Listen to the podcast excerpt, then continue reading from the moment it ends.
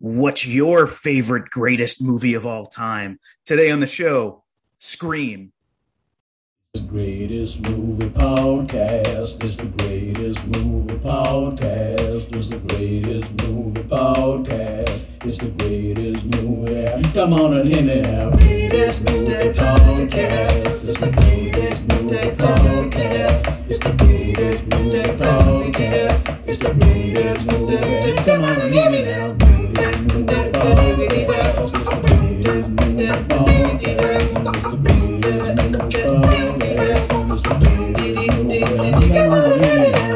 Welcome, everyone, to the greatest movie of all time podcast, the show in which I, your co host, Rick, the Scream Queen Barrasso, and I, the big scream, de- the the the big scream Boski. just take a word and put Boski on the end of it, Derek. You, you Listen, Rick. this every week. At least I have a nickname. I have many nicknames. Mm-hmm.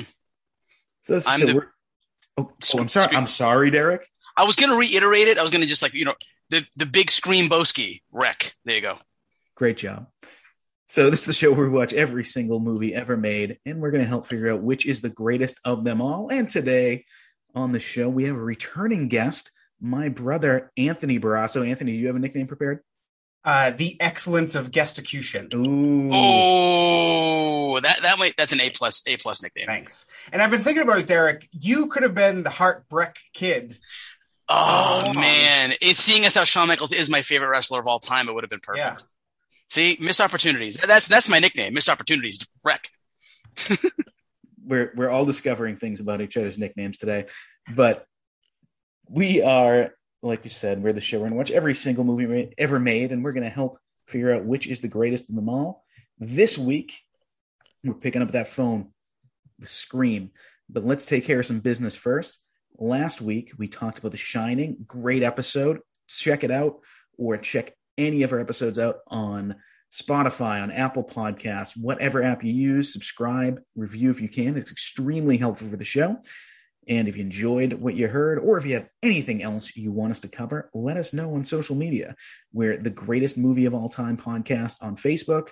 We're at Great Movie Cast on Twitter. We're at Rick and Rec on Instagram. And you can always shoot us an email at greatestmoviepod at gmail.com. We would love to hear from you. And as our old friend who we may have accidentally uh, implicated in a murder and put in jail, Bruce Wayne would say, Tell your friends about us. But now, Scream. Scream is a 1996 slasher movie with tongue firmly pressed in cheek, directed by the late great Wes Craven. It stars Neve Campbell as Sidney, Courteney Cox as Gale, former WCW World Champion David Arquette as Deputy Dewey, Matthew Lillard as Stu, Drew Barrymore as Casey, Skeet Ulrich as Billy, and Jamie Kennedy as Randy. Skeet. Skeet. I don't know if Skeet's his actual name. So should I mean we had Scatman last week and we had Skeet this week. So it made $173 million on a $15 million budget. It's got a 7.3 on IMDb, a 79% on Rotten Tomatoes, and a 65% on Metacritic. Ebert says three out of four stars. I like the in jokes and self aware characters. At the same time, I was aware of the incredible level of gore in this film, which, uh, hey, oh, he's maybe- he's so translucent. maybe I'm so desensitized to gore in movies and TV at this point, but uh, like nothing even phased me. But hey, you know it was the '90s. Uh, Bruce Westbrook of the Houston Chronicle says, "Whatever you do, don't close your mind to such an inventive concoction. One last time, despite your better instincts, go ahead and open that theater door." For a negative one, John Hartl from the Seattle Times says, the picture is so full of cross references, self mockery, and movies within movies, including a stalking that's recorded on video, that it can't help turning into a precious two hour in joke. So Wait, was that a, that was a negative? that was a negative review. It seemed to say a lot of the same things that the positive reviews said. Yeah, but I think the tone was, uh, oh, you precious nerds and your movie jokes. Yeah. That's kind of how I read that. Mm. I mean, there may have been a little bit too much of that in the movie, but it's not really a bother. Anthony, when I sent you the list of movies we were doing in the upcoming months, you picked this one pretty quickly. Why Scream? Yeah, uh, I love it. I first saw it when I was probably middle school age, 12 or 13. And when I was younger, I didn't really watch a lot of scary movies because they were just too scary. And then when I was in grad school, more into my adulthood, I gained more of an appreciation for scary movies, uh, and especially slasher movies. I love a. Uh, there's something so simple and fun about slashers, just big scary man stalks and kills people. Um, and after I had watched a bunch of slashers and then rewatched Scream in adulthood, I really appreciated uh, how much it it took from from everything and how much of like the fun spin it kind of put on this genre. So I think it's on. I honestly think it's like it's probably, if not my favorite, second favorite scary movie, horror movie of all time. Well, we'll learn in a few months whether they're not it's the Lion King level. Right. so, yeah. Uh, do you guys remember, Anthony, you may be a couple of years too young, like the fucking mania when this movie came out and like how everyone was talking about this movie? Yeah, oh, Yeah. of course. I, I was I was going to talk about this in my uh, miscellaneous, but the the the ghost face mask, I think in 1996 or whenever this came out was terrifying.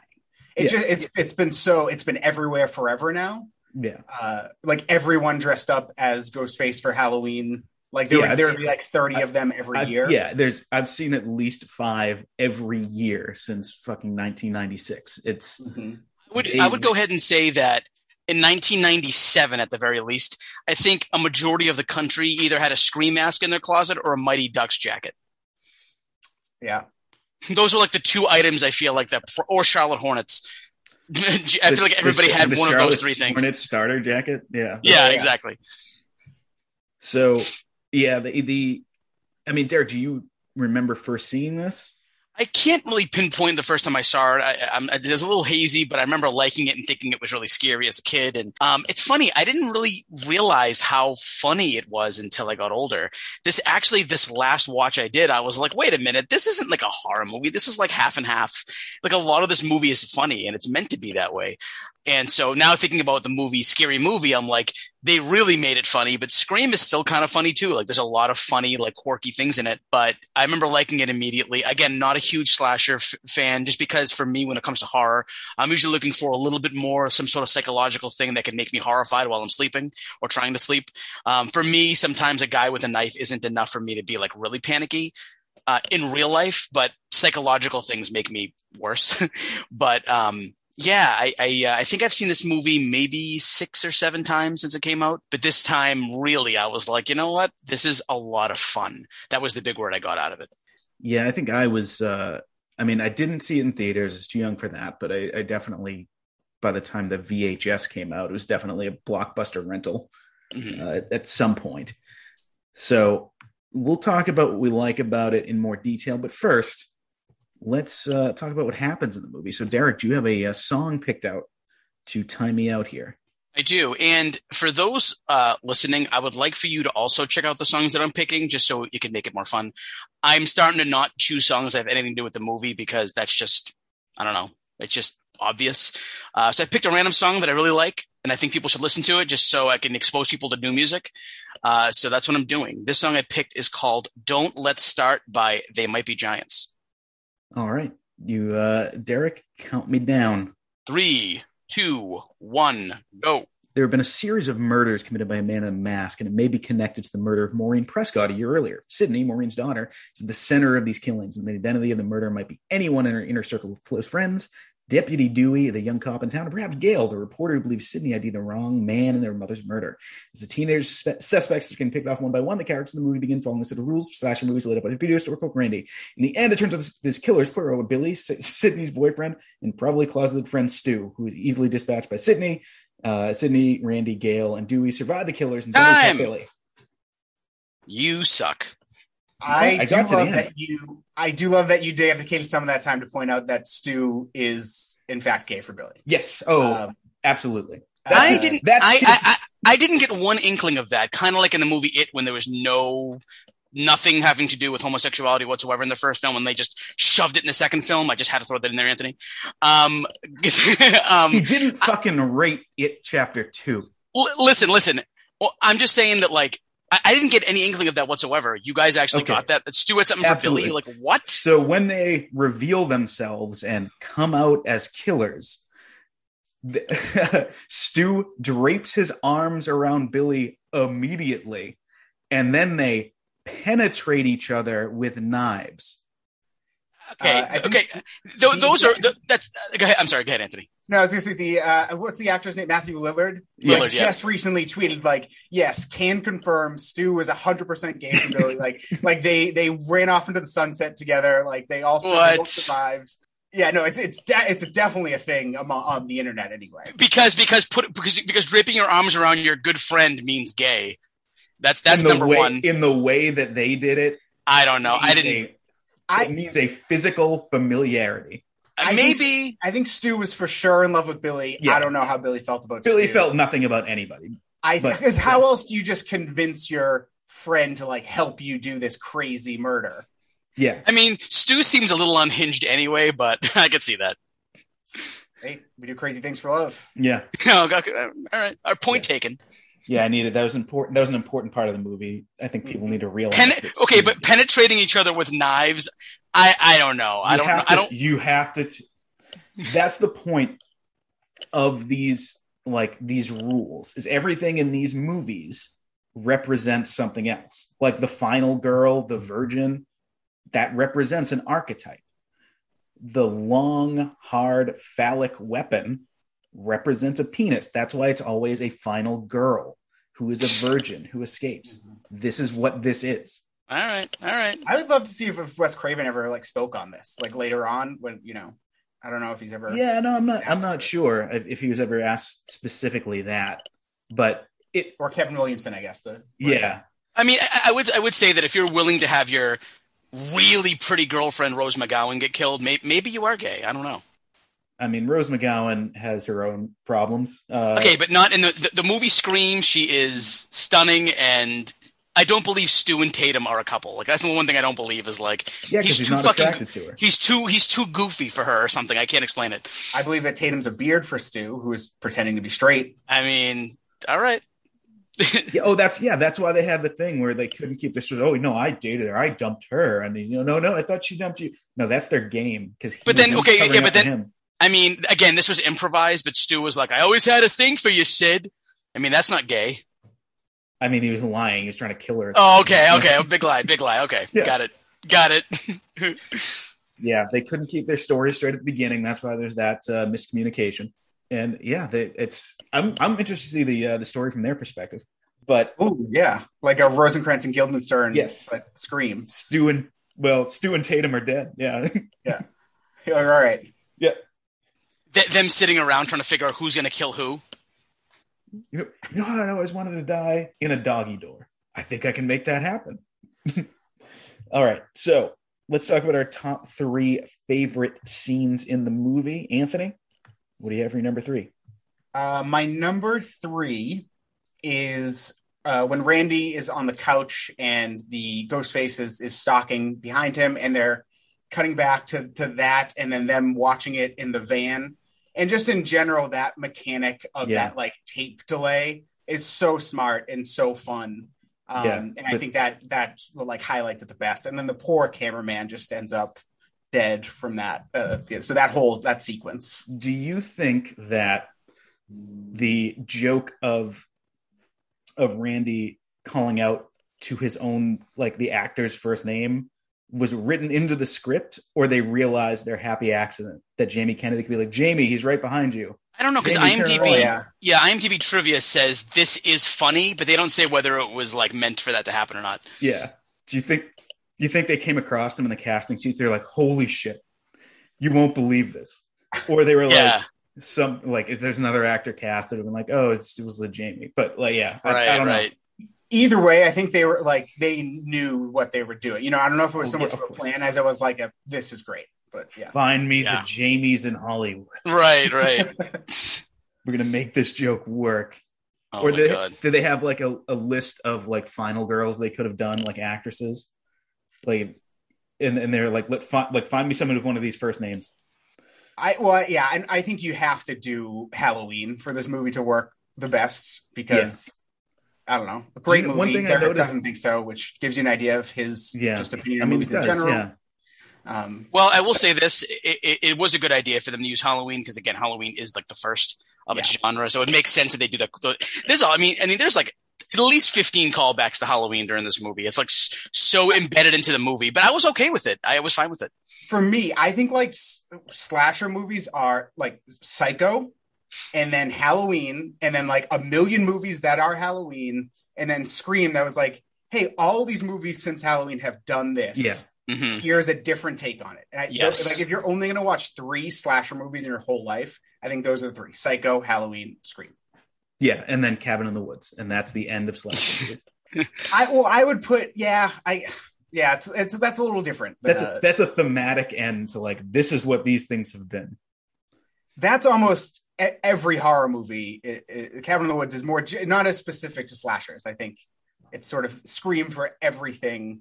Well, it, it, it also is kind of like it codifies like why are there these rules? Like it is kind of a spiritual like. I bet when that movie was pitched, it was like, what if we took what Scream did to like the, The next, next level? level. Yeah. and that's kind of what Cabin in the Woods ends up being. Yep. So, Derek, what's your number three scene? My number three scene uh, would have to be, I think, the most gruesome death in the entire movie, and that is when Tatum gets stuck in the garage door. I remember first seeing that, and I couldn't get it out of my head for a while of just like how scary that could be. Because like you don't need a killer to follow you for that to happen to you. You could just make a mistake in the garage and get killed. Uh, so it's terrifying in its own way. But um, watching it again this time around, I was like, oh god! And I kept, of course, the movie, scary movie, could come back into my head when like the really overweight girl was trying to do it and get through the hole, and I was like, ah, that scene ruined it for me because it's so goofy now. But it is really, it is really weird. And then to to figure out like if if you put the math together, you're like, wait a minute, Billy would have to be the one who was the one who tried to kill her in the garage. It wasn't Stu, it was Billy. Yeah, this And movie that was like, s- yeah, this movie like hits you in the face. Excuse me. This movie like hits you in the face with like once you know who the killers are, being like, oh, well, it could have been nobody else. Right, right. And, and I think that I was trying to think of like how like Stu again was like peer pressure. I, I don't know what I'm doing. And that, that's the one trying to figure out who's killing who. I could feel like Stu was like, you know what, Billy, you kill her because I can't do it. Like, you know, I just can picture that scene in my head, but it is really gruesome and it's very, very memorable. So that's my bronze. All right. Yeah, my bronze goes to the explanation of the rules of the slasher movie. Because, you know, it's kind of a fun little scene now, you know, 25 years later. But at the time, it's like nobody else had really called attention to this formula, at least in a movie. Like nobody else, like that's why you know, a big part of why this movie was such a huge cultural phenomenon is that it was the first time that it, it was almost like Randy. I feel like it's like, what if we took the guy from Clerks and like he's a character in this movie? You know, it, like it's the slasher movie and the American indie uh, of the '90s, and you know these like teen dramas that dominated television, all combined in this one weird piece of art and it was like like the core of it is that scene and it's just it's also very funny with everyone being like oh no sex boo no drugs and they like you know raise their beers this is a great scene Yeah, we can keep it going. That's my silver. Uh, I I love that um, they they're cutting back between that and Sidney and Billy having sex, um, and I think the the overall kind of message from that is oh you, oh you have to be a virgin that's the only way you can survive virginity is is good according to horror movies and then to have Sidney have sex but still be the final girl I think is really important for the genre as a whole um, and yeah, like he's just so just so fun on, in the living room, setting that up and cutting back to the much more serious scene uh, Yeah. of, of Sidney and Billy having sex. and they even they even had to go back to like uh to randy being like i never thought i'd be ha- so happy to be a virgin and it was like just so like somebody can follow the rule Right, right, right. I, I, I do like you know from from the breaking of the rules with the sex scene, and then like even Sidney like for a few minutes becoming the killer. Like she has the voice, and she's haunting she's hunting the two killers now. I thought that was really clever too. So that that whole thing, uh, breaking breaking of the rules, is really cool in this movie. Yeah. So Derek, what's your uh, what's your two? My number two actually is the opening scene. I think it was just it's just so unbelievably iconic when I think of like openings to horror movies. Um, and it, it's crazy how you know Drew Barrymore was supposed to be Sydney. They offered her the role, and she's like, you know what? She decided she was like, what if I play the girl in the beginning? I get killed off, and it's going to shock everybody. Um, it's going to be memorable. It's going to be really good. And I think it was just a really good choice all, all around. And the tone of the scene just gets darker and darker as it goes. She's so naive at first, and who is this? And then it slowly gets darker, and and then even if you're watching it for the first time, you probably don't even you're probably like, how is the killer doing this? Is the, is you know how is he at the back door, the front door? How is this? And then later on the movie, you're like, there's two killers. That makes sense. You go back and you refer to the opening scene, and you're like, now it makes sense to me that there's two killers. Um, but I didn't, I, I, honestly, when I was thinking of the movie before putting it on, I was like, oh yeah, she gets stabbed and that's the beginning of the movie. I forgot that her boyfriend gets fucking gutted and then she's hung from a tree. I did not remember that. And I was like, whoa, like this started off with a bang. And when we do our recasting later, I was also thinking about an actress to play Casey. I'm like, this actress has to be memorable that people know, so that way it has more of effect in the movie. Because I think people knew who Drew Barrymore was. This was her comeback movie, but people knew her. They were like, oh yeah, E.T. Like all, you know, they knew her. So the fact that she died so quickly, it was like, okay, that's how you start a movie. It is unpredictable now. So that is my silver. My number two uh, favorite scene goes to actually the um, the ending of the movie. Every, basically, everything after the killer's identities are revealed, and that is really just because the performances of the uh, the, the two villains, uh, Skeet Ulrich and Matthew Lillard, are just so unhinged and incredible. Mm-hmm. And it was just like they just let everything fucking fly in that scene. Yeah, and it was hilarious. Yes, but also it's like a very bloody scene, and you know, Sidney gets great moments, and all the like surviving characters great get great moments. It's just a, it's a great sequence. Yep. Yeah, it just missed my top three. Uh, my number one is the opening scene. I, I, I think I, I was tempted. I love this movie, and I was tempted to make this my top three scenes. I think it's so good. It's so fun to to kick that movie off with that. People go into we're going into this movie thinking Drew Barrymore is the main character of the movie. She was on the mm-hmm. poster, yeah. and they're like, "Oh, this is a movie starring Drew Barrymore, who is a legitimate star." Uh, and then they kill her right away. And this, and and even watching it now, having seen the movie a hundred times, I'm like, "Oh, she might like get away." Like there, yeah. I think they honestly make you believe like she's gonna escape this some somehow. Uh, they also it does, does a such good such a good job of establishing the tone of the movie as well with the killer acknowledging other horror movies and being like, oh, this is going to be different than other slashers. Yep. And also the like the, the the way that Ghostface moves in the scene, and he's like crashing through walls, and he's kind of sloppy and falling over, is so unlike any other slasher before. He seems much more human yep. than Michael Myers or yeah. Jason or something like that. Uh, so yeah, I I love. It. I think it's so good, and I I am, yeah, I think it's it's I think it's a maybe the best scene in, in any horror movie of all time. I think it's so entertaining and so fun. And one of the moments that I that I, I had forgotten to mention as well is that I, I, love the scene where she's like her parents get home and she's trying to yell out to them, but her voice can't do it because she's been stabbed. And it's just like, oh, if she only could just raise her voice a little, things would have been different. It's like mm-hmm. it really puts you at the end of your, at the edge of your seat. This whole scene. So it does what it does really well. Yeah, no, I'm gonna I'll just keep going with mine because my number one is the opening as well. It's I mean among the most famous scenes in movies at this point, horror or otherwise. You know, when you say what's your favorite scary movie, you know, in that voice, everyone knows what you're talking about. And we're now still getting sequels 25 years in and, and, and I think movies have actually been influenced by Scream. Like I think Saw, like I want to play a game, is very similar to that. So I think they may have gotten influence from Scream. So that's really cool. All right. Yeah. So Derek, what's your number one?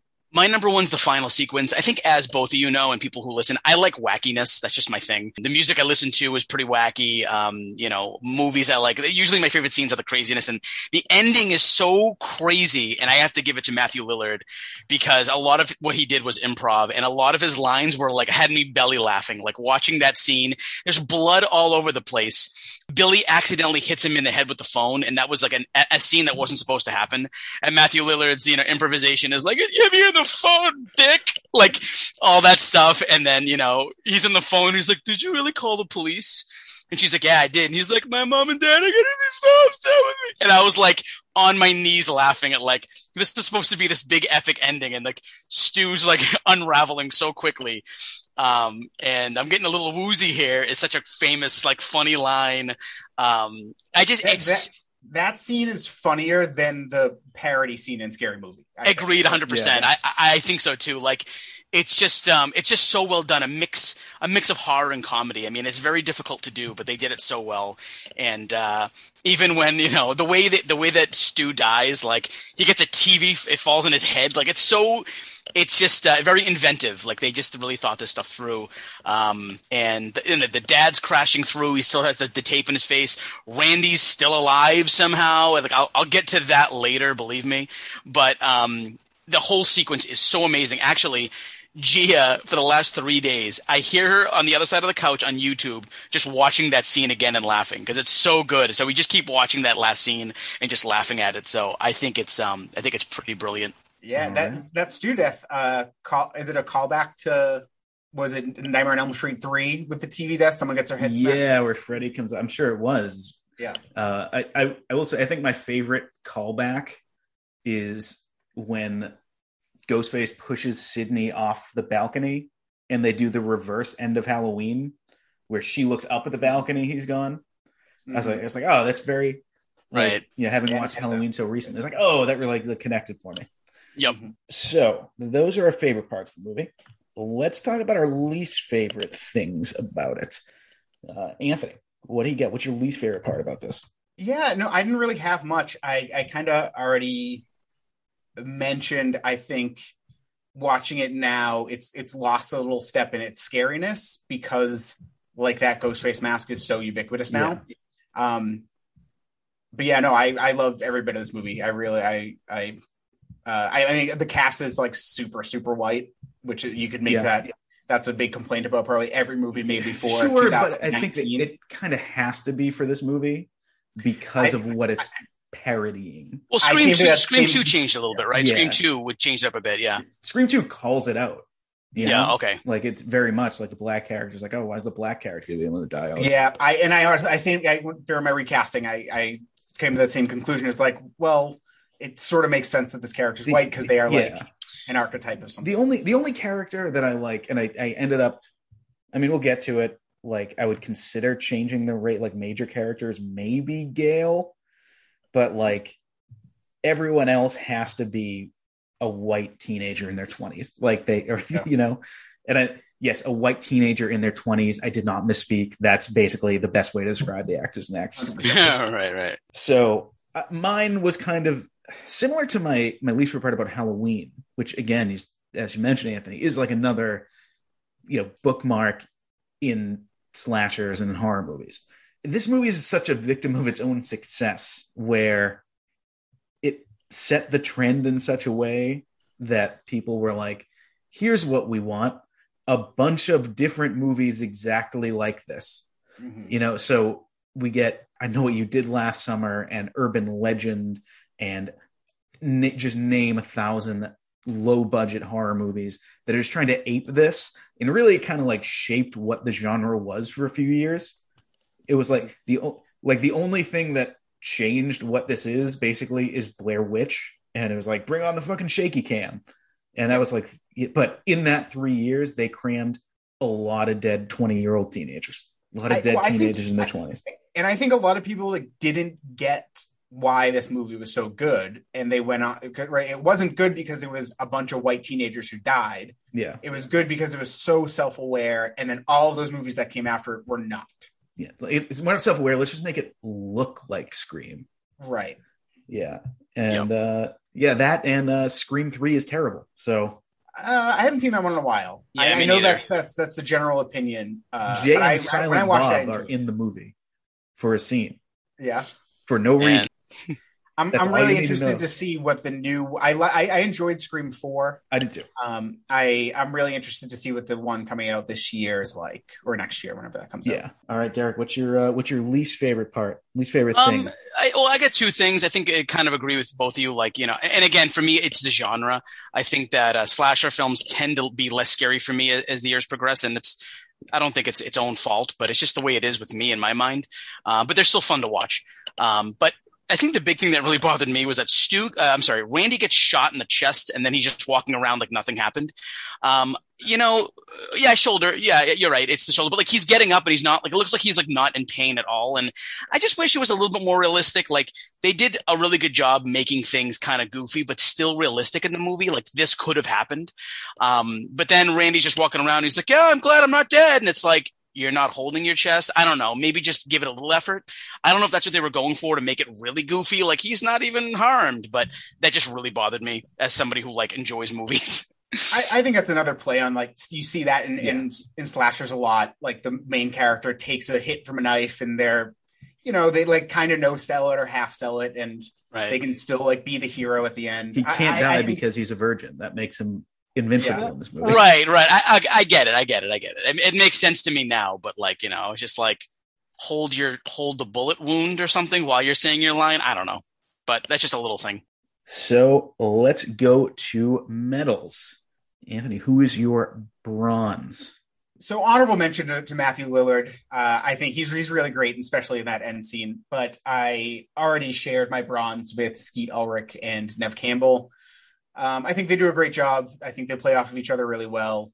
Um, yeah, I mean, I think they just do exactly what was asked of them. In like Skeet Ulrich is is a just Billy is so such like skeevy bad boy who like girls will fall for, and uh, that like it's so easy to just turn that that guy into a psychopathic killer. Uh, and I, I think he Yeah. just plays it really well the whole movie. And I think Neve Campbell is a perfect final girl or like twist on final girl. They do a great job. Yeah. Derek, who do you have for bronze? Uh, actually, funny honorable mention for me is Skeet Ulrich. Um, I think he's fantastic. I wanted to squeeze him in here so bad. Everything you said completely on point. Um, but my bronze goes to Kevin Williamson, who is the writer, uh, the screenplay, and I just think um, it's very inventive. It's very exciting. The callbacks are great, even though usually I'm kind of like not on board with that. I like movies to be original. It was very original, but it was also tons of callbacks, and for some reason he made it work for me. Uh, for me being as stubborn as I am, so I give him credit where credit is due, and it didn't bother me. So it, for that fact alone, he gets my bronze for doing that, for for not making me angry at the script. All right, so my bronze is a uh, it's a tie between former WCW champion David Arquette and Courteney Cox, the future married couple or future from this movie, I guess. Uh, it's like the Dewey basically is one of the most likable horror movie characters, and Gale is probably one of the least likable, even though she is 100% justified in almost everything she does, except you know spying on a teenager's party. Other than that, though, she's like, I don't think Cotton did it, and her theory proves to be 100% correct. Yep. It's a good point. Yeah, she's she's not wrong even once. I mean, she's kind of a jerk to a cameraman. Let- Let's bring that up. That's fair, but you know what? It's a fast-paced business. okay. Get on board, camera guy. What No are you here nonsense for type if you're of not the camera? Apparently, his death was like a lot more gruesome, and then they cut back on it. Yeah. So That's all I Silver. have to say about that. Yeah. I love what I just I, I thought back to the scene when she goes to drive the car and uh, the cameraman's on the roof. He's like, "Oh, sorry," and she just like twists him off. Yeah.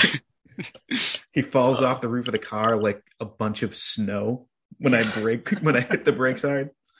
We're supposed to believe that like he was killed, and then the killer, Billy or Stu, puts him on their shoulders and puts him on top of the car. I mean, Stu has got some height. He could, you know. I get that he has height, but the cameraman's a big guy. I think it was a two man job. I think. Well, no, because Billy there. was still in the house at that point. I don't know if he could. Maybe he snuck out the window and stuck back in the window, but that's it's a lot to do with a knife wound. Yeah. Because he had to come back down the stairs to surprise Sidney. I, it's a very, you know, it's, it's like they're like magicians. You know, they're like swip, like flipping and like switching in and out. Right. You But know? again, I think that that is that is what you see in a slasher movie all the time is that for some reason that killer is just always seems to be where you don't expect him to be and he, no matter what he's around that next corner. Uh, so I do think it was it is purposeful that they make it seem that way. I think I think even Brock Lesnar would have a hard time getting that guy on top of the van like that. He can give him an F five, but to put him over his shoulders and then hold him up and bench press him over the van, I don't know. It just seems That'd be crazy, more of a but squat. maybe. I don't think you can bench it. That'd be that'd be kind of silly. At this point, I think we're just fat shaming. So let's Yeah, yeah, um, and the three of us have no business doing that. that's true. No, That's true. no yeah. way, no What? way. Can we? Is it my my turn for the silver? Yeah, it is your turn for silver. I went with Drew Barrymore. I think that that first scene is so so iconic, and uh, it's because of her.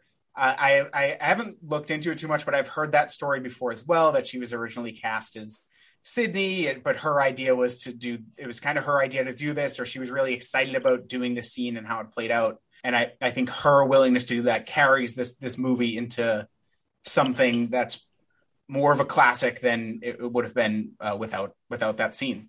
Yeah, no, great, great choice. I mean, it's, you know, it, kind of it- like a very like unselfish decision, but also like the best thing she possibly could have done. Because she, she's a star at this point, Yeah. right? And I, I, it makes her just so much more likable of a person. I, I, I- as like knowing that she thinks on that level, I think makes me like her a lot. more. Yeah, and then she's also like it paid off because now it's like whenever a character is, you know, when they kill off Ned Stark, they go, oh, it's like Janet Leigh in Psycho or Drew Barrymore in Scream. You're Yep. not expecting a, like a huge star like that to get killed off. So every time something like that happens, it's like, oh, it's just like Drew Barrymore and Scream. Yep, hundred percent iconic. Yes. Yep. Derek, who's your silver? My silver uh, goes to Wes Craven. And my reasoning behind it is because I've been in several productions, uh, play productions, uh, where the uh, the production is is very much working with the director. The director works with you. You develop everything as it goes along, and that's my favorite part of theater. Is when the director's not like, "Here's a script, follow it, let's do it." Instead, it's um it's a big group effort. It's like the script is written, but it's loose. Let's fix it. Let's make it better. What ideas do you have? You can tell that Wes Craven was like, I like that idea. I like this idea. Just from like I read in the trivia, Wes Craven was like getting ideas from the actors. The actors had funny suggestions. Uh, he went along with it. He was like, oh, that's really funny. Like he thought Randy was so funny. That's why he got the role. Uh, Jamie Kennedy. He's like, I figured who else was up for it. It was like big actors who were up for the role, and Jamie Kennedy got Any of them instead. named Jamie or other named after other horror movie actors? No, it wasn't. I forget who they were. I have to look it up. But I remember one actor, and I was like, Jamie Kennedy beat out this actor. And so Wes Craven was like, I like him. He's funny. He's bringing funniness to the character that I didn't even think about. So that's why I think Wes Craven's just like a fun director who's like, I'm not a strict asshole. Like, let's let's make this together. I think that really goes a long way for this movie. So he's my silver. So my silver actually is Jamie Kennedy, and it's because he is, you know, he gets that iconic scene where he's describing the, uh, you know, describing the the the slasher movie rules, and he really kind of like launches his career off of this performance. Like I was, I was thinking of like, you know, who else could get this spot or get a medal or anything. And it's like, without this movie, there is no Jamie Kennedy. What's in like in that In a ma- weird in a yeah. world like that. Well, in that Well, like weird I- I moment, in, like the early 2000s, like Yeah, he was yeah. a big star. Yeah. Yeah, I guess he was. I mean, No, that, no, that, I that- I think it's. I think it's arguable that he, I mean, he, he basically tanked his career with the second Mask movie, but that was very quickly after Scream. So I don't know how, I mean, the thing I remember him from the most was, and I think this was after that, was the Romeo and Juliet movie when he plays like, he's in the, I forget who he plays in it, but I'm like, whoa, Jamie Kennedy's in another thing that I've seen. But after that, I mean, Jamie Kennedy is like, he's like, uh, he's like, he's like the Fruitopia of acting. Remember that In what thing? way is he the Fruitopia of acting? Because people are like, remember Fruitopia? Where the hell did that go? Jamie Kennedy. What? I oh my! God, I haven't thought about him in 15 years. That's Jamie Kennedy. yeah, you know what? I- but he's this is the movie. Yeah. This movie is the reason why you think of him. Why he's in and I, and I, I think he's he's a guy who who made his money and was like, cool.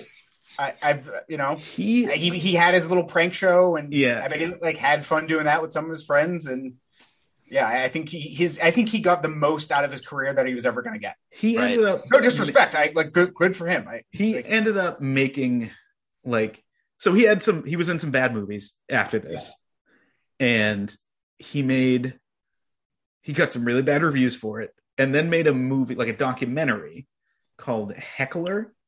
And like if you read the description of the movie, it's like, oh yeah, like comedians like talk about hecklers. And I was like, oh, that'd be kind of interesting.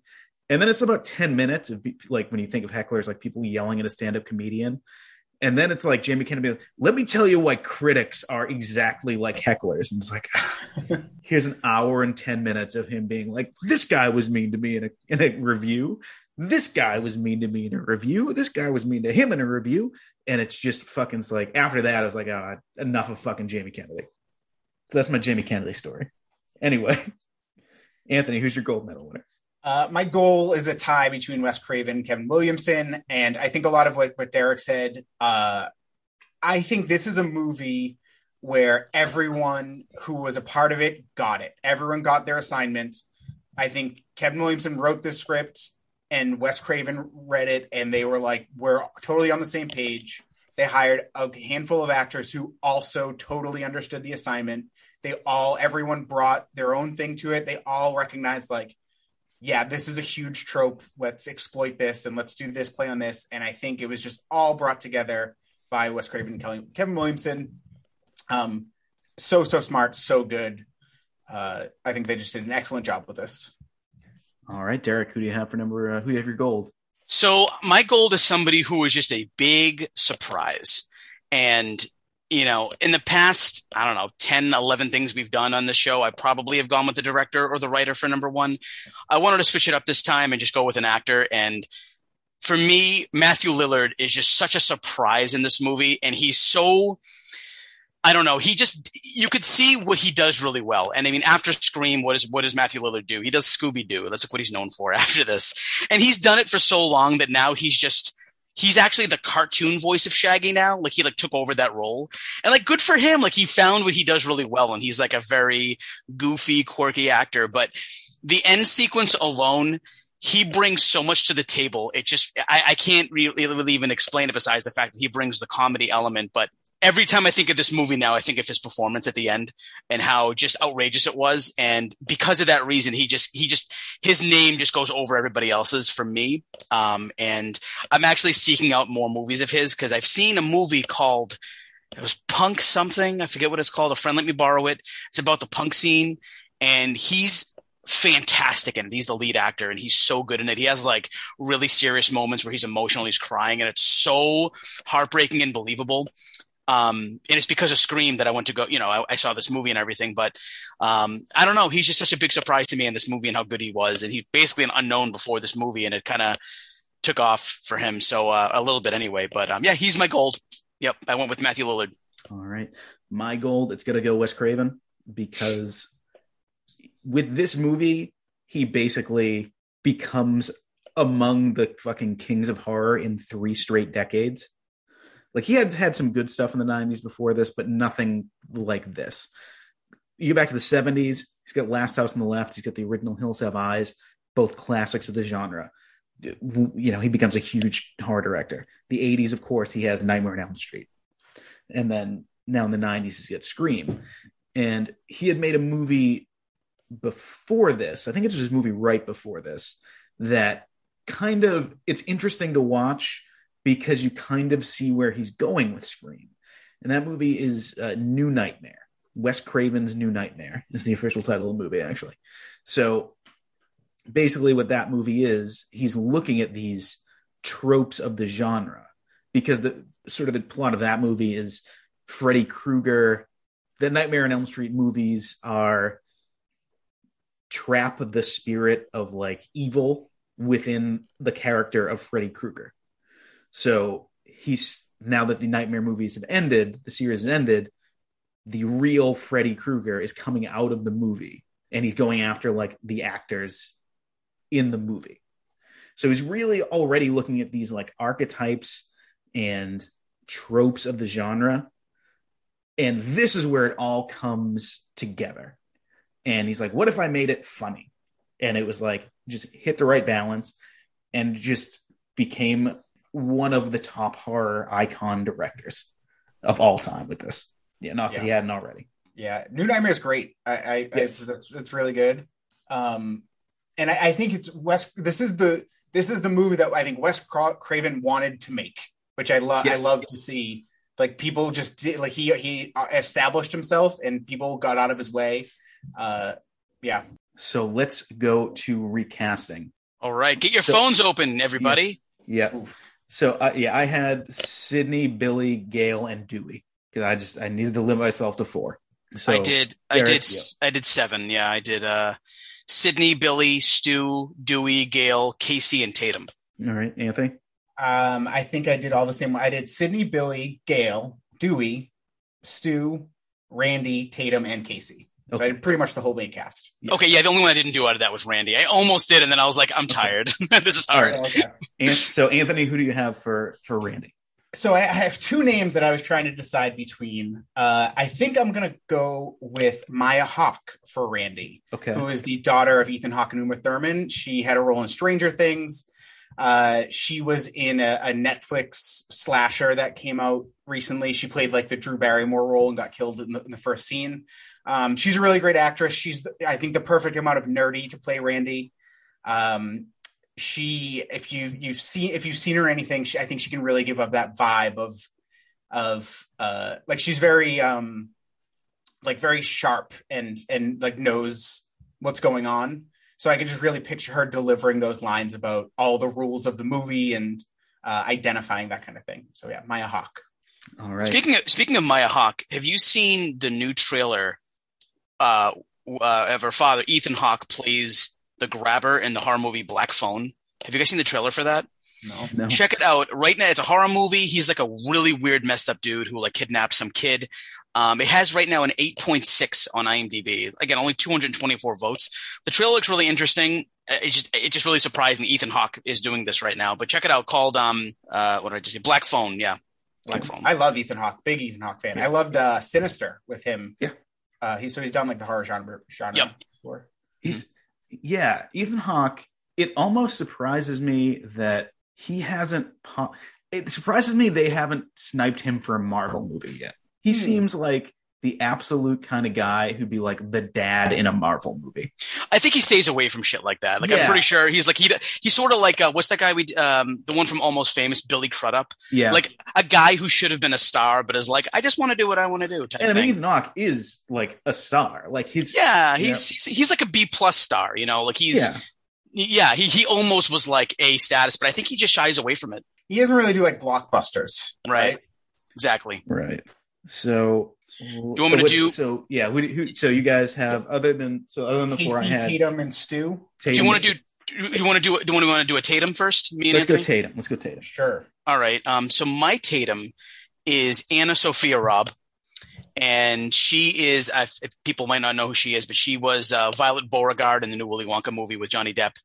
Not that that's new anymore. That's 16 years old. But I was trying to find an actress who was, because I think, I think for me, like Tatum in this movie, like she was like the uh, the very pretty girl in the movie, and I wanted to find a girl who was also very pretty, so that way when her death does happen, you're like, oh my god, I can't believe that wonderfully pretty girl is dead. And I I also wanted her to match up with my um my Dewey because Dewey's her brother, so I wanted to make sure I got that right, and they looked okay together. And then I wanted to make sure my Stu and her look good together. So we'll get to those later, but she's my choice for Tatum.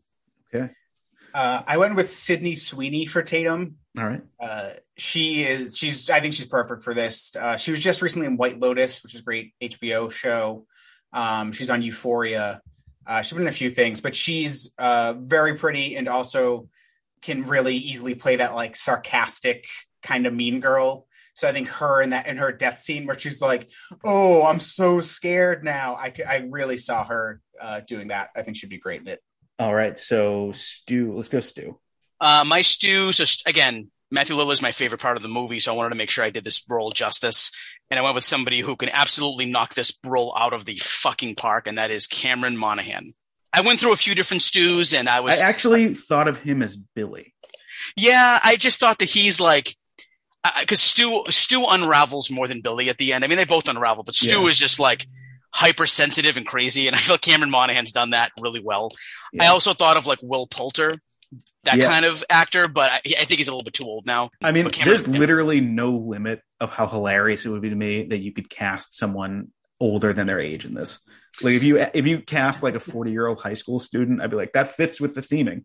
You know what? The, the, the rule for me is that Stockard Channing was Rizzo in Grease, and she was And she, 35. she was 50. so she was. She, it's like 35 year old playing. is like high- 135 years old. She's a wizard. Uh, Oh, I, actually, little I wizard. also had Cameron Monaghan written down for my Stu, um, but just for the sake of discussion, I, I also had um, Ethan Cutkosky, who plays his younger brother in Shameless. And so I, I was trying to go back and forth. I think so. Like Carl is obviously a much goofier character. Um, I, I Cameron Monaghan's great, so I think he could do anything. But I've never really seen him be like goofy like Stu was. Uh, so I, I think both of them would be really interesting choices. I think Cameron Monaghan's great, but I think even Cutkosky could could pull this role Yeah, off as yeah. well.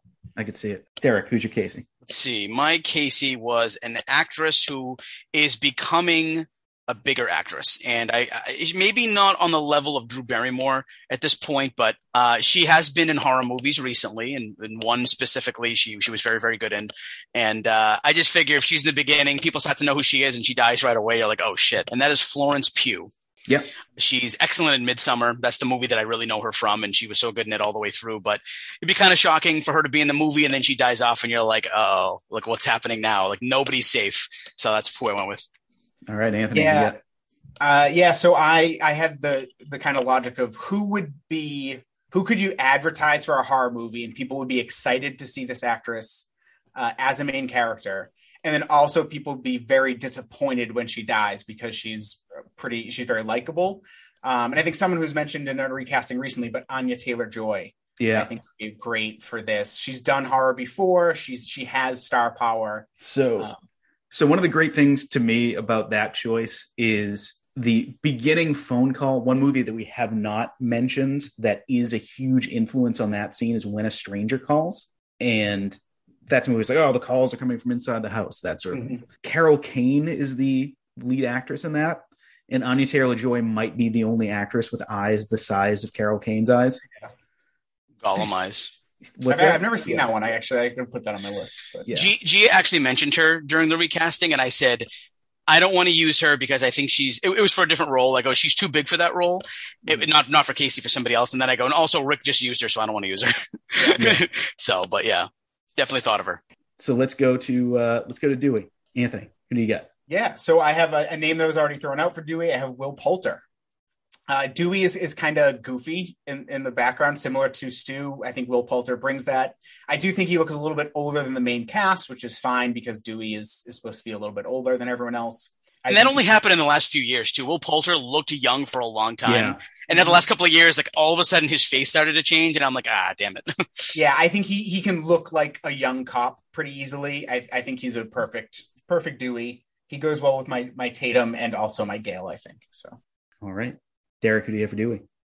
So if if this was something where like we could just do any age, I would have went with Steve Zahn, um, because he's so like unbelievably goofy and just has that like sort of like naive thing about him. But I went with Josh Hutcherson for this one, and uh, I think he's a little. I mean, the, the problem that I have with him is that he's a little bit short, and that's fine. Like who cares? But we were talking about like he, he's going to look a lot shorter than everybody else in the role. But again, I don't care. He looks like he's out of high school. I could picture him as a cop. And also I wanted to make sure that he matched well with my older Gale. And I liked who I picked for Gale for, for Josh Hutcherson. So, um, I had Josh Hutcherson like with a beard. He looks a little bit older. Um, maybe not as goofy as the Dewey played here, but I, I sort of saw it in my brain. So that's what I went with. All right. I actually I, I had a last minute change for my Dewey because a guy came to mind that I thought would be very good in it. I think he's a very likable guy, uh, and it's John Boyega. I actually thought of him for this movie. I didn't Yeah. know for which role, but I thought of him. Yeah, I think he could. He kind of does. I mean, he could. br- He does kind of bring a similar energy in some of those Star Wars movies. Just a very likable guy that could definitely do that. And uh, yeah, John Boyega, I like him. I, and I, I, lo- I love him as an actor. I think he looks too competent to be Dewey. I think if I look at him, I think Yeah. like I expect him to like know how to do his job. When I look at Will Poulter, I don't expect him to know how to do his job. Have you seen Will Yeah. Poulter recently? Uh, yeah, I did actually. He's he looks much different in uh Yeah. in, in Dopesick, but he I know he can play that sort of incompetent type. See, I'm thinking like the the scene in Force Awakens where Finn and Poe are like going back and forth, like, oh, I don't know how to drive this thing, like ah, ah, ah, that sort of energy. Yeah. Yeah, and, and you'd expect that, like you know, actors in Hollywood, whatever, like they want to do different things, right? So I feel like Boyega could could could play that like really naive, goofy guy, and I feel like I feel like I could buy it. So I'd like to see it. All right, Anthony, who's your Gale? I have Natalia Dyer for Gale, who plays the um, older sister in Stranger Things. I pulled a lot from Stranger Things for my casting. I think, Yeah. yeah.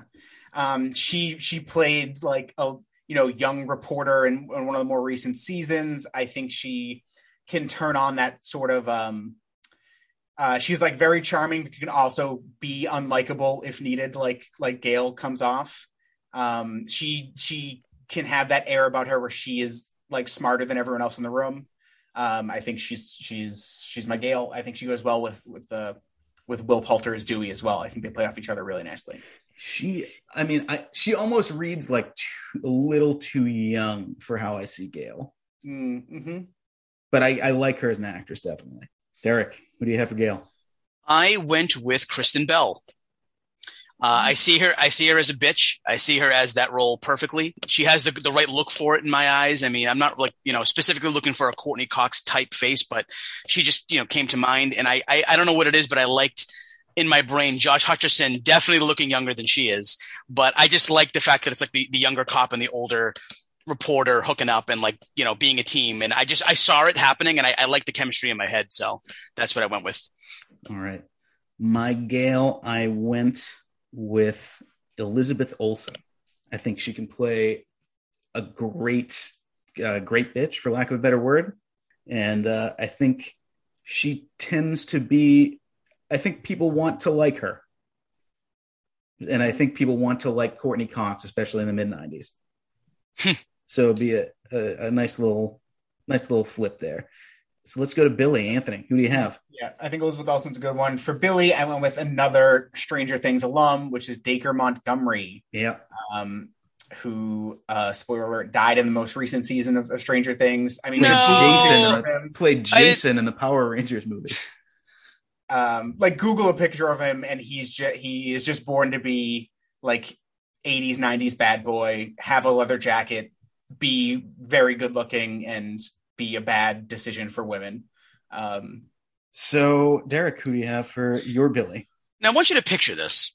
I, again, I'm not a huge fan of the show he's known for, but as he's gotten older, he's starting to look like that, like handsome early mid 20s guy who I think would be a real shock to play a role like this. So I want you to imagine this, maybe even look it up on Google Images.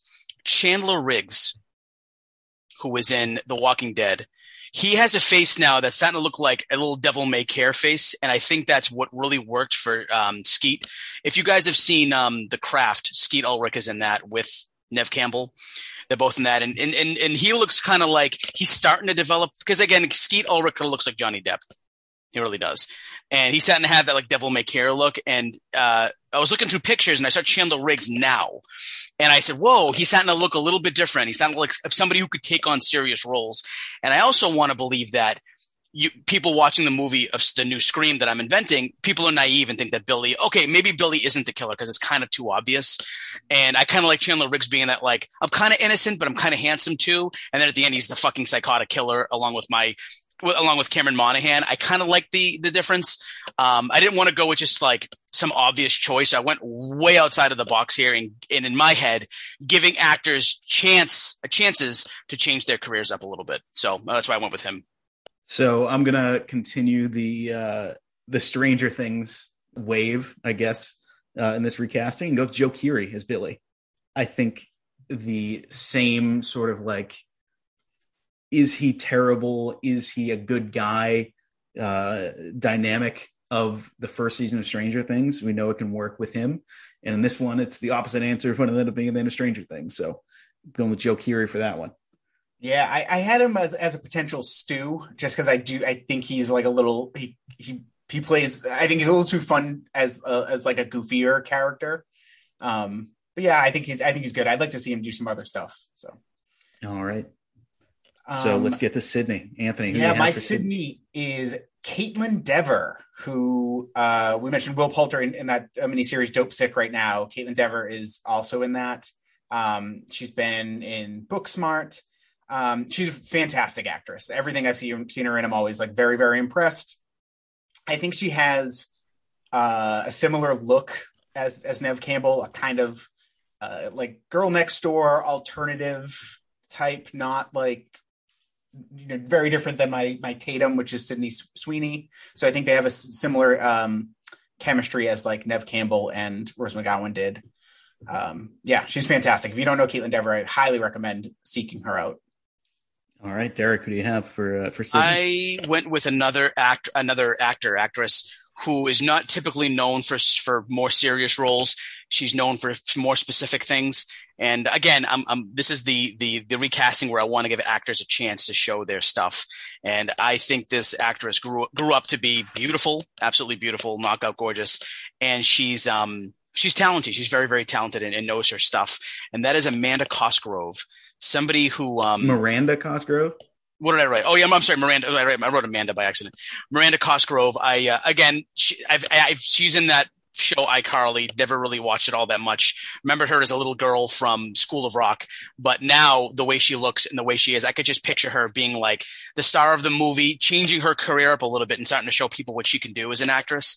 Um, so again, my my choice is a little bit a little bit odd, a little bit different, but I think Scream as well is a little bit of an oddball. So I think that uh, the choices that I made are um, show that like well, let's see what happens with this interesting cast type thing. So I went I went outside the box here.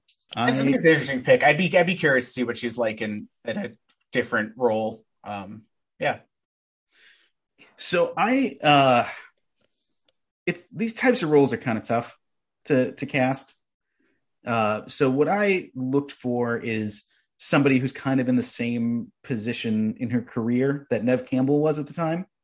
There's not a ton of shows like Party of Five right now that sort of like they're sort of like teenage shows. I went with an actress on Riverdale, Lili Reinhart. I've used her in one episode before, but she does, you know, in that show, she does horror movie tropes a lot. I think she'd be very good in it. She's a great actress. I think it works for me. Yeah. That's a good one. I, I think I think there's a lot of I don't know. There, I, I, had a, I had a fun time recasting. I think there were like a lot of good roles and a lot of good young actors. So and actors many great characters in this movie. Yeah, yeah, and the thing too is that like there a lot of these characters are like they're stock characters, right? They're like you know like there's specific character types. So I feel like you don't need like tremendously amazing actors to play these roles. As long as the actors can like, I've done acting school. I know what this type of uh, character is like. I can pull it off. You know, I don't think that you need Academy Award winners to be in the, our new Scream sure. movies. You know what I mean? So that's what makes it more fun is to find like relatively unknown actors or actors who are still coming up in Hollywood. So, all right. Yeah. So, do you guys have any other miscellaneous stuff that we need to, uh, to talk about this we haven't touched on yet?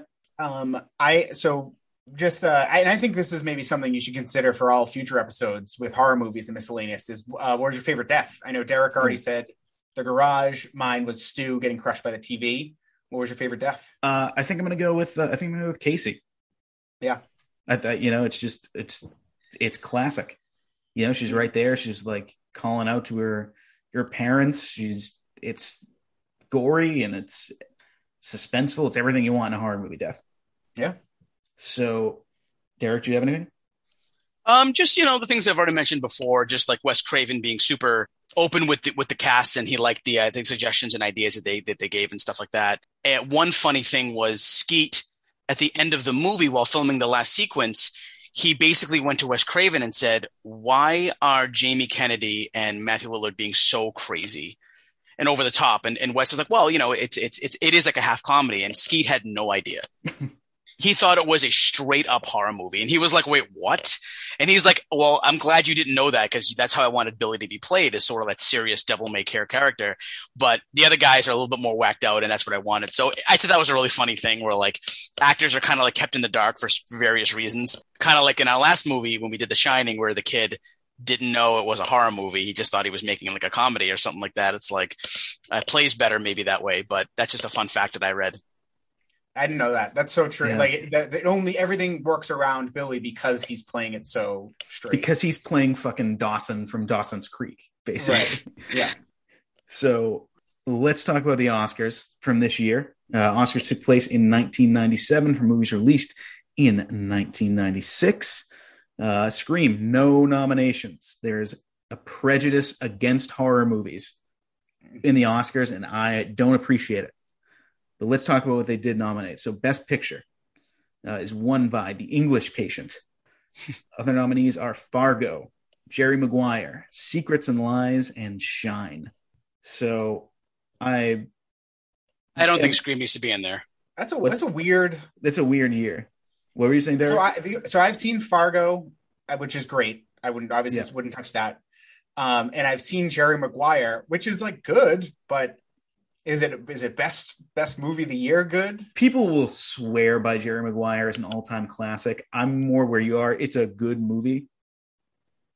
Yeah, I'm But- surprised that I didn't realize that was nominated. Yeah, But- I don't know. I just don't think Scream needs to be there. Like, it's just, I, I'm not going to sit there and compare Scream to the English patient. That's just not really a thing. I also I want to comment on the, the the Oscar bias against horrors and comedies, really. Yeah. which I think is so silly because, uh, like, yeah, a great drama is, is great, and it's it's it's not easy to make a movie, but just to evoke, to it's so, in my opinion, so much harder to really scare someone or really make someone laugh than it is to make someone feel sad. Yeah. Right? You can like make people feel sad by accident, and people do that all the time. Right. And so this idea that like horror movies or comedies are lesser movies because they're not like serious dramas, I think is is just dumb.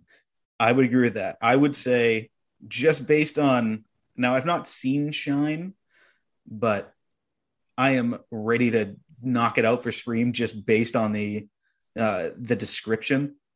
It's a 1996 Australian biographical psychological drama based on the life of David Helfgott, a pianist who suffered a mental breakdown and spent years in institutions.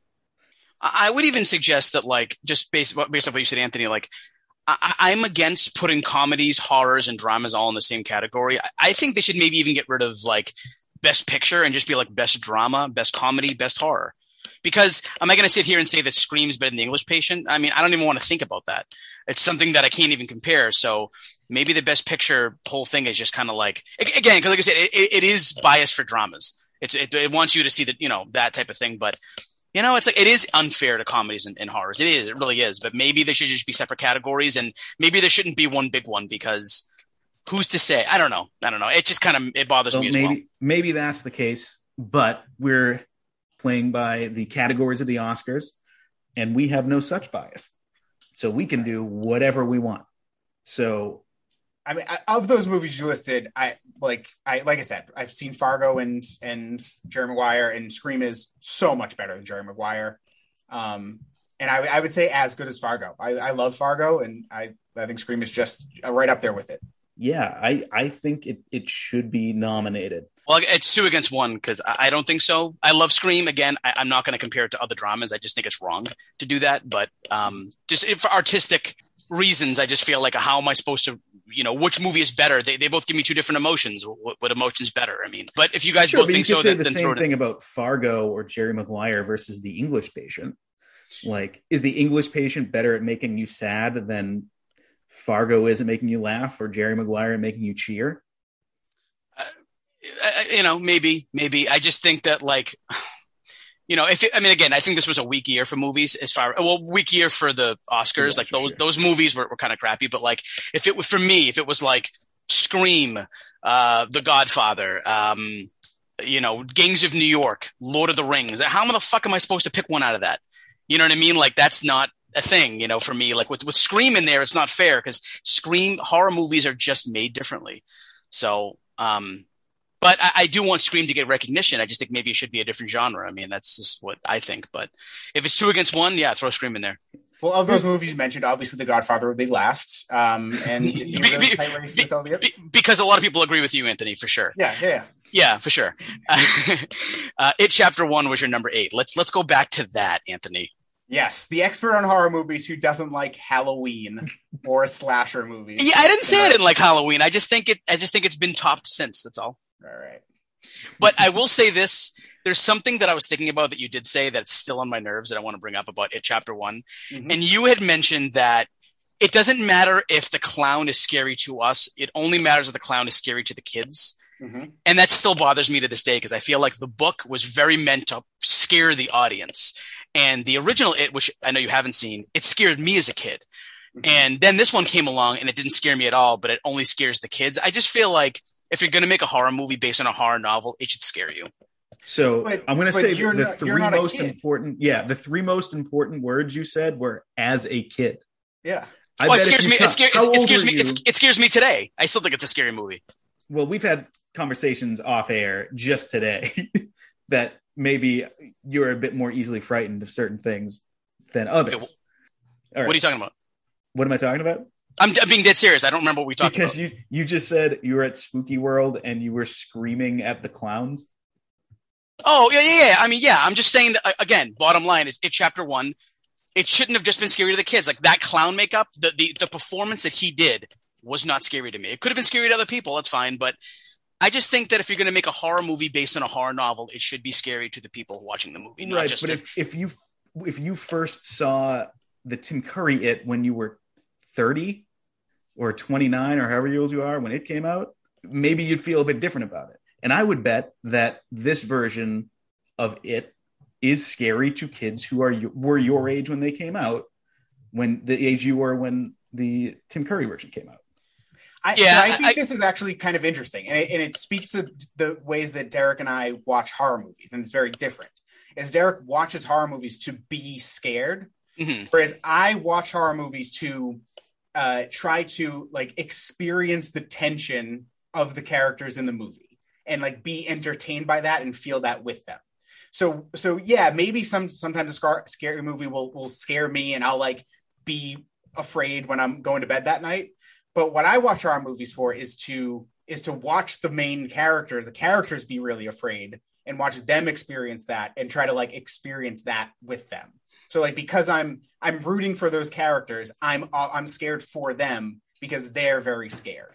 Which is why I like slasher movies because yeah, maybe like it's not very realistic to have Michael Myers chasing me around with with a huge knife, but if I really like Laurie Strode and I want her to survive, I'm feeling that tension every time she gets snuck up on. Right. Yeah, I understand where you're coming from. I'm, I definitely have a different, different perspective on that. Like, I, I definitely like watch movies and I just want to see great performances. I want the story to make sense to me. I don't necessarily go, and there's once in a great while where I'll be like, I really want that character to succeed. But I'm also the type of guy where I, I sometimes I root for the villains because I like the way they're being portrayed in the movie and things like that. So, uh, I totally get what you're saying. I actually have somebody who I know who's like doesn't like the movie Pulp Fiction or anything that Tarantino makes because he's like, there's no characters that have good hearts. And I can't relate to them, he said. And I said, that's your opinion. I totally get it. I watch movies for the art. You know what I mean? And that's just different. You know, that nobody's right or wrong. I think, think it's just a different perspective. Yeah, But, I, um, I, I have. I think I have similar gripe with, with Tarantino. I like a lot of Tarantino movies because there's a character I can really root against. Often, he's great at making a villain, but Mhm. sometimes I do struggle to find like a uh, to love a Tarantino movie because I don't I don't love any of the characters. Right. And, and the thing for me is like, I, I look at movies as a fantasy world. Like I'm watching characters that I'm not going to relate to because I'm not, I'm not these crazy characters that were written. Because usually like if there was a movie based on people that related to me, that just seems like my real life at that point. So I'm not trying to look for things that are like me. I want to see things that are outrageous. I want to see like Bill Cutting from Gangs of New York. I'm nothing like him. Sure, Therefore, but but the, the, I, I feel like the reason, you know, when you say you can't relate, I- I feel like even if they're like bigger themes and the things are turned up to they they represent something for you. You know, it's like Billy in this movie is not just a guy who kills people. It's like somebody you love is lying to you, and that's what like that's how you experience it, not literally. You know. Yeah, I guess. I get. I, I see what you're coming from. I again, I just, I, I think I'm just um, different. I'm again, I'm not saying you guys aren't doing this. I'm just saying that this is the most prominent to me is like the art form of the movie. Like, is it have a special feel? Does, does, does everything make sense? Does the scenes feel good? Not necessarily like Michael Corleone's an asshole. I can't relate to him, so fuck this movie. That's not what I'm doing by any means. Yeah, You know? I, I think maybe I'm just I'm just looking for a more like immersive experience in a movie than than you are. Right, I'm, right, I'm- totally. Like yeah, yeah, it's an interesting way of thinking about it. Yeah, and, that's that's really cool because like you know I'm sure that if I grew up with Halloween, like if I if if I watched it as a child, I'd have a totally different perspective on it. And again, I think when you're younger, you're just so much more innocent and scared of things that it would have had a bigger effect on me. But I, I like the fact that we all have a different way of looking at it. Because it makes me now think, well, the next time I watch a movie, I'm going to literally watch as if I'm, what if Neve Campbell was me? And what if I was going through that? How would I mm-hmm. feel? I like that. That's, that's, it's interesting. So maybe the next time I go through a movie, I'll also kind of like pick up on that. Yeah, well, let's say for for the next top fifty, I will try to rewatch The Godfather with your mindset, as long as you try to rewatch it Chapter One with my mindset. Again, and I will say this, and again, this is an unpopular opinion. I think Stranger Things is fine. It's not my thing. I, I didn't even watch season three. I like it. I like it. It just doesn't really.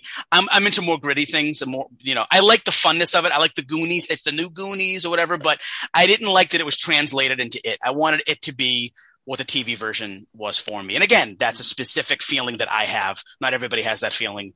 Um, and I'm also a Tim Curry mark to the end of to the end of days. So, um, yeah, I mean, you're not going to hear any Tim Curry slander out of my mouth. Right, right. Seen, uh, I've never seen the miniseries, but And and the thing is, with it, like I went into that movie being like. I have been waiting so long to be blown out of my shoes, and I probably shouldn't have gone into the movie thinking that because usually when you do, it disappoints you. Well, that same. I, I watched The Godfather for the first time for that list. Like I had, it had just missed me, and so going into it, everyone in the world is like, "This is the greatest movie of all time." right, right. And so right. if it doesn't deliver as the greatest movie of all time, it's like, well, I guess it was good, but that's what that's what Halloween did to me. Everyone's like, "This is the one." My friend Brian, who was going to be on that episode, it's his favorite movie of all time, and I was like, "This is going to blow me out of the water," and it just didn't because I've seen slashers since then that have done things better. Like, for instance, I think Scream is better than Halloween, but I get where Scream got its influences because it only makes sense. Anyways, Rick, go back to the Oscars. I'm sorry for going on this. No, it's all right. Tangent. It, need, it needed to be done. yeah. Yeah. Yep. That was Best Picture. Best Director, Anthony Minghella for Minghella for The English Patient, Joel Coen for Fargo, Milos Forman for People versus Larry Flynt, uh, Mike Leigh in Secrets and Lies, and Scott Hicks in Shine. So basically the same as Best Picture, but they fucked over Cameron Crowe and give it to Milos Forman. Hmm. So I kind of feel the same way. I think like you know what that negative review where we talked about is like sure they weren't being positive like all the throwbacks and and like flourishes from other horror movies that are kind of adapted in this one i think shows a very um, detailed hand and very skilled direction If Wes Craven isn't nominated for Best Director, then you don't like scary movies. Like you just don't like horror movies. For, you know, like he, he has Yeah. to be nominated, in my opinion. yeah for scream and i mean i you know there's probably a couple of other movies of his that we can you know we can look at in, in future episodes that you know this guy knows what he's doing and kind of got caught up in the horror genre he did try to make like one prestige movie once called the music of the heart which is straightforward and i wish it was a horror movie where people were ripping each other's hearts out or something but no it's it's like a straightforward like musical teacher drama. Uh but yeah i i think you know we kicked out uh shine in the last one i guess. Let's sorry secrets and lies. Keep your secrets tell your lies. There's Who's a few Best movies. director few that? movies that I'm, I'm surprised that just didn't make any lists this year. Like uh, Primal Fear wasn't mentioned at all. yeah I haven't seen The Crucible, but I've always heard it was it had good performances at the very least. Uh, I know a version of Hamlet came out that year. Uh, Muppet Treasure Island with Tim Curry. I'm not really sure why any of those uh, Muppets weren't nominated for an Yeah. award. kermit I mean, the frog best actor Miss was, Piggy was it deserves- was it the next year that was huge? Had, was the next year Titanic and like yeah, Good Will Hunting 97. and- Good Will yeah. Hunting. Yep. yeah. Jack with Robin Williams, 96. Uh, Mars Attack was obviously a flop, but a lot of fun performances. train spotting Uh, actually, Romeo and Juliet. So Jamie Kennedy had a busy year. Good for Jamie. Yeah, Ni- it- it 96 was, was- like his yeah there's some other movies that were not really you know nominated for much cable Disney's guy. Hun- disney's hunchback of notre dame is a weird fucking movie that thing you do. Yeah Kingpin. J- okay, Jingle Yeah. All the Way wasn't nominated. Oh, come on. Arnold. Come on. Sinbad should have gotten it. independence day the rock twister Matilda. This is actually a big year for like big fun 90s Yeah, big. F- exactly. yeah James and the Giant Peach. yeah Hmm. big fun 90s movies kind of dominated this year I remember Star I saw, first contact I saw James and the Giant Peach the ni- in '96 when it came out at the at the theater with my class. We went on a field trip, and somebody gave me pop rocks for the first time, and I thought I needed to go to the hospital because I didn't know they were going to explode in my mouth like that. So that movie was an odd experience for me. I guess so. I, I think you mentioned Matilda. I think Danny DeVito deserves some recognition for Matilda. He he directed, Yeah. starred, and narrated. Narrated, I, am yeah. not sure. What, like, give him some sort of honorary Oscar just for that kind of achievement, just general achievement in movies. Guy, guy who did the most in a movie, Danny Yeah. DeVito, 96. the Orson Welles Award. Um, Yeah. So actor. So is there really? It's not really best actor. No, No. lead actor. Uh, leading actress. I mean, I guess we'll be looking at Neve Campbell. Uh, she one- was she, she was servable. You know, she did her yeah. service. She I, did a good I, job. am not going to make a strong case here, but yeah. uh, it's won by Frances McDormand, the great Frances McDormand. But For yeah, Fargo. You can't argue that. Yeah, uh, Brenda Blethyn for Secrets and Lies, Diane Keaton for Marvin's Room, Kristin Scott Thomas for The English Patient, and Emily Watson in Breaking the Waves. I'm not gonna, I'm not gonna. You guys, did you guys notice that uh, Linda Blair was one of the camera people or the Yes, people on Scream? Yeah, that was we, Oh, we yeah. were we were watching it and she was like, "Was that Linda Blair?" I'm like, "I think it was," and it was like really really quick. A Yeah, lot of callbacks. yeah. Literally, Dewey's like, "You gotta stay out of here, stay out of here." Yeah, yeah, She's yeah. like, "We deserve to know." right. Yeah. So, supporting actor. Who do you want to? Who do we want to consider? Uh I don't think there really is one. No, I mean, I guess it would be like like Dewey. Well, I, Yeah. think I think Billy is too much of a main character to. So we wouldn't make a case for Matthew Lillard. I, I, I was gonna mention Matthew Lillard, but I feel like a lot of people would be like, "What are you crazy?" But like, I don't know. Hmm. I, I I'd like to. I'd like to hear what. Yeah, what, who? What, what were some of the awards? So Cuba Gooding Jr. wins supporting actor for Jerry Maguire. Show show him the money. Show him the Yeah. Oscar. Uh, William H Macy for Fargo. Armin Mueller for Stahl. Uh, excuse me, Armin Mueller Stahl for Shine. Ed Norton in Primal Fear, and James Woods for Ghosts of Mississippi. okay, so there is a Ed Norton mentioned in there for Primal yeah, Fear. that's Good, he good. gets the he gets the that was like his first movie ever. that was his yeah that was definitely his major breakout. Sounds like a weirdly very strong year for this category. It is. alone. Uh, James Woods is a great actor, but I almost hate him so much on a personal level. Ooh, piece of candy. Ooh, piece of candy. Yeah. There's a reason he's not been in recent fa- seasons of Family Guy. right. Yeah. Uh, do, you, do you remember the joke in that when Peter takes his identity and Peter is now James Woods and he's Yeah. just on Letterman and he's like, "Yeah, I made a new a new movie. It's called September 11th, 2000 Fun." it was one of the darkest jokes they've ever done on the show. James Woods is watching it on TV and he's like, "No, he ruined my career." So, anyone want to make a case for anyone in the movie for a supporting actor? I don't not not for me, I guess. Uh, anyone want to consider for supporting actress? Uh, I think Drew Barrymore. Drew Barrymore over, over Courteney Cox? Yeah. Okay. Ye- Ah man, but Just now I mean, now is there a specific time like I know Drew Barrymore was in it for like what 15 minutes maybe. Dick, no, there's no, it's just, There's nothing. Okay. it's a But feel. Viola Davis won for like a like two minute scene, didn't she? Yeah. In doubt. yeah, in doubt. Yeah. wow. So, yeah, there have Um, been, yeah, it's, uh, It's up to you, Rick, because I think I, I'm I'm sort of no with Drew Barrymore. I think she's great, but I, I don't know what, like if it's enough for me. So yeah, it's your I, I call. at actually, I don't really know any of these performances for best supporting actress. So there's like nothing to base it on. Yeah. yeah we just be going like yeah she's good put her in so I, I don't know. We can we can revisit it at some point. Mm. so yeah those are the oscars. Now we come to the most important part of the show and that is when derek we put 30 seconds of the clock for derek. Tell us why this movie is the greatest of all time. Derek are you ready? Let's do it. three two one go. I hate everybody on the planet. And I just want everyone to know that if you haven't seen Scream, you're I, I, this is one of the movies where you, if you haven't seen it like where have you been this whole time? It's like so fun. It's so good for its time.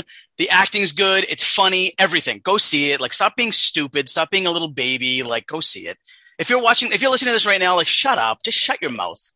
Don't even watch the show anymore. I don't even i don't even want you as fans. Well that's time. That was that was aggressive. I mean, if that doesn't convince you, I don't know what will. Yeah. so yes, uh, I think he wants you to watch it. I believe he most, mostly just it's it's, it's reverse psychology. I want them to watch. I Huh. want them to to do See, this is why I'm everyone's favorite co-host. yeah, that that's been said multiple times by And it's nobody. true. It's By more zero true people. every time it's said. I don't know, man. I think I think I've won the last like three recastings. just by popular vote out of the five votes we've gotten. No, I don't know about that. I think I think I think I did made a recount. All right. Find me, Anthony. Find me five the- thousand votes in Florida. I won the electoral college, I think, for the last three recasts. it's the only way you win is electoral college. Electoral college. exactly. Gotta win somehow. All right. So that's uh, been our episode on Scream. I have left my notes downstairs, so Derek is going to tell us what the next episodes are going to be coming up. Well, we're Oh, we do can talk about food first. Of course, food. Yeah, what are you eating? I want to know what Anthony wants to eat during Scream. That's what I want I, to know. I think it's got to be something very 90s, uh, like Gushers. oh like Gushers yes. and Pop Tarts, I think. Oh god, Gushers! I want to Wildberry Pop Tarts and Gushers. and what Jamie Kennedy is to me, and that is just straight up Fruitopia. Yeah. I was going to say, I was going to say, uh, Ecto Cooler, Hi-C Ecto Cooler. Oh yeah, Complete the '90s. fruit by the foot. I'm doing. Yeah. I'm doing. Uh, what's what's the other one? It's like not fruit by the foot, not Gushers. Fruit it's like. Roll-ups. fruit fruit roll ups. Yeah, like the like the all the fruity ones. You guys remember the gummy sharks? Yes. Oh my god, I want to go. uh, You know what? After this, I'm going right to Market Basket. I'm getting ten boxes of those. Um, yeah, I think. Uh, what else? What else is very '90s besides those specific things? Twist. Remember the Mm. Twister drinks? Yeah. Remember? Remember? Uh, Snapple Elements. Squeeze Its. Ooh, what are those squeeze? Um, those squeeze boxes? Like they had like the red ones and the yellow ones that would juice Mondos. remember those Mondos? No. No. Mondo's escaped our childhood, I guess. Uh, I guess uh, that was a different. That was a different side of sagas. Kid cuisine. kid cuisine. Mm. The, the, the nine, this is exactly what we're all eating in 1996. Yeah. Oh, for sure. And I'm probably ordering pizza from like Pizza Hut, Rick's I favorite mean, pizza place. ugh, disgusting. Now It's everyone right. under, now everyone understands why I said we have no business talking about fat shaming uh, earlier in the episode. Yeah. You know what, Rick? Rick, I think for one of our episodes, just for the hell of it, just so we can actually do this, because I I'm not convinced that Domino's is better than Pizza Hut. So I want to do at some point. Let's just let's get it done, even if it's during an episode. I'm going to go and get pizza from Pizza Hut and Domino's, a small, and we're going to have this discussion because I don't believe you that Domino's is not the worst pizza fucking chain in the planet. You don't have to believe me for me to be right. Okay, that's good I'm enough for me. Guy. I'm a Domino's guy for what it's worth. Uh, Domino's Dom- over pizza. See, I'm and listen. I'm not saying I'd get Domino's over like a high end pizza place. Right. I'm not saying it's particularly good pizza. I'm just saying compared to Pizza Hut, it well, I haven't I haven't had pizza Hut in years, so I don't even know what it tastes like anymore. it tastes like pure shit. Yeah, I was gonna say, have you ever eaten uh, like trash? Yeah. It tastes, tastes like that. I'm like, well, m- most of the week. Well, all right. Well, I still think I think Papa Gino's is still the number one pizza chain. I mean, it's like a local. Yeah. Yeah, yeah. This is the first national pizza chains go. Like, I mean, Papa John's, no way. Get out of my face. Right. I've never had it, but I just know the guy who used to run it's a psychopath. Yes. yes better ingredients, better pizza. Go fuck yourself. None of those things are true. Same ingredients, worse pizza, price is the same. Worse pizza. Kill yourself. All right. So I'm going to be doing the next few films that Take we're us through to November. I shall. All right. So November 4th, that's the next one we're doing, is a movie that I chose that I'm really excited about, and that is No Country for Old Men. I'm pumped about that one. The week after is a movie that Rick and I, I believe, have not seen, and, and I might be wrong about that, Rick. Uh, Drive. I've not seen it. Me neither. Okay, so that should be fun for us. Uh, the week after, November 18th, is going to be a book, uh, um, uh, a movie that I recommended that I saw recently that I adored, and that is Green Book, big Oscar movie. And then the end of November is one that will be visited by your wife, Jen, is coming back for the third time, I believe, for Harry Potter and the Sorcerer's Stones. We're finally jumping into Harry Potter, so that should be fun to watch those awkward kids do wizard things. Yeah. Huge November. Coming up on some big, big things, some excellent episodes in the future. So, yeah, can't wait for that. Anthony, I want to thank you so much for being on the show. Yeah, th- actually, if I could have a second to, to plug something, Yes. um, I would like to plug a little movie called The Lion King. It is one Yes. of Disney's finest, one of the best, uh, most prolific production studios in the world. It'll make you laugh. It'll make you cry. Anyone with a free 90 sing. minutes, anyone with a 90 minutes can sit down and enjoy The Lion King. Uh, it is a classic hero's journey. It does not get much better than that. Highly recommend The Lion King if you have not seen it. And if you love originality, it has nothing to do with Hamlet, so don't worry about it. Never heard of it. Gotcha. Yeah, well, I just want to plug a great movie that was severely underrated by both of you, and that is Casablanca. uh, widely considered to be one of the greatest movies of all time, one of the peaks of the art form. And uh, you guys severely underrated it, and it really offended me. You're both wrong. I'm right. Keep watching, everyone. And I just want to mention Nope. Ol- Ol- Oliver. Oliver. The Oliver delegation demands demands the floor. Consider yourself. Consider this episode done.